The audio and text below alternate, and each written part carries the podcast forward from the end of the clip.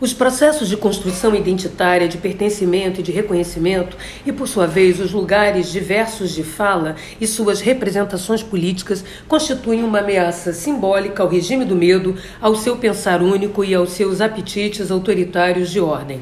As políticas identitárias são classificadas como periculosas, já que explicitam na ordem social do dia e na pauta política cotidiana a multiplicidade de valores e a pluralidade de vozes elas desafiam a pedagogia do pensamento único porque evidenciam que o conflito é instituinte da vida em comum e constituinte de suas regras de convivência. Explicitam que o dissenso é o que vivifica a política em sua arte de mobilização, articulação e negociação para se produzir consensos pactuados. A diversidade étnica, racial, religiosa, de gênero, de orientação sexual, etc., configura o mundo real vivido por pessoas de carne e osso.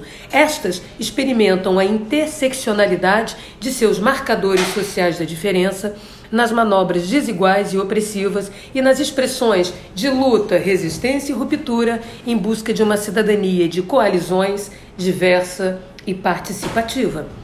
A disputa de narrativas sobre qual sociedade que se deseja viver se dá precisamente aqui. Por isso, a chamada pauta de costumes de uma agenda autoritária não é uma cortina de fumaça das pautas bombas, tidas como mais essenciais. Ela é o lugar, por excelência, do esgarçamento do tecido social, de produção de guerrilhas morais, de instrumentalização de ódios e de ressentimentos entre os segmentos sociais que sabotam os mecanismos de coesão e justificam práticas de exceção persecutórias, intimidatórias e correcionais.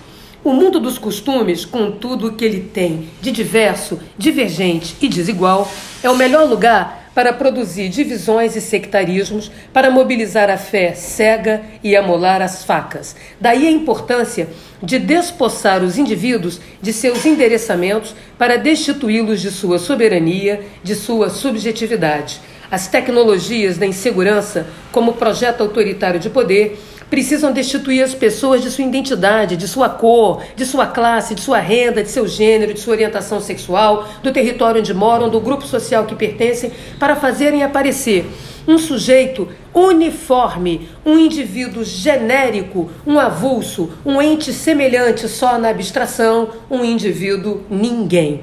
Os sujeitos despossuídos de seus endereçamentos identitários com suas vinculações socioculturais em suspenso ou entre parênteses pela precarização de direitos, são indivíduos mantidos sob temor.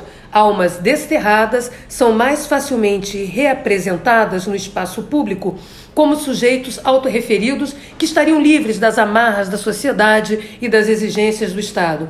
Estes novos libertos solitários estariam exclusivamente por sua própria conta e risco para se tornarem exemplos de superação ou aceitarem a condição de losers vocacionados.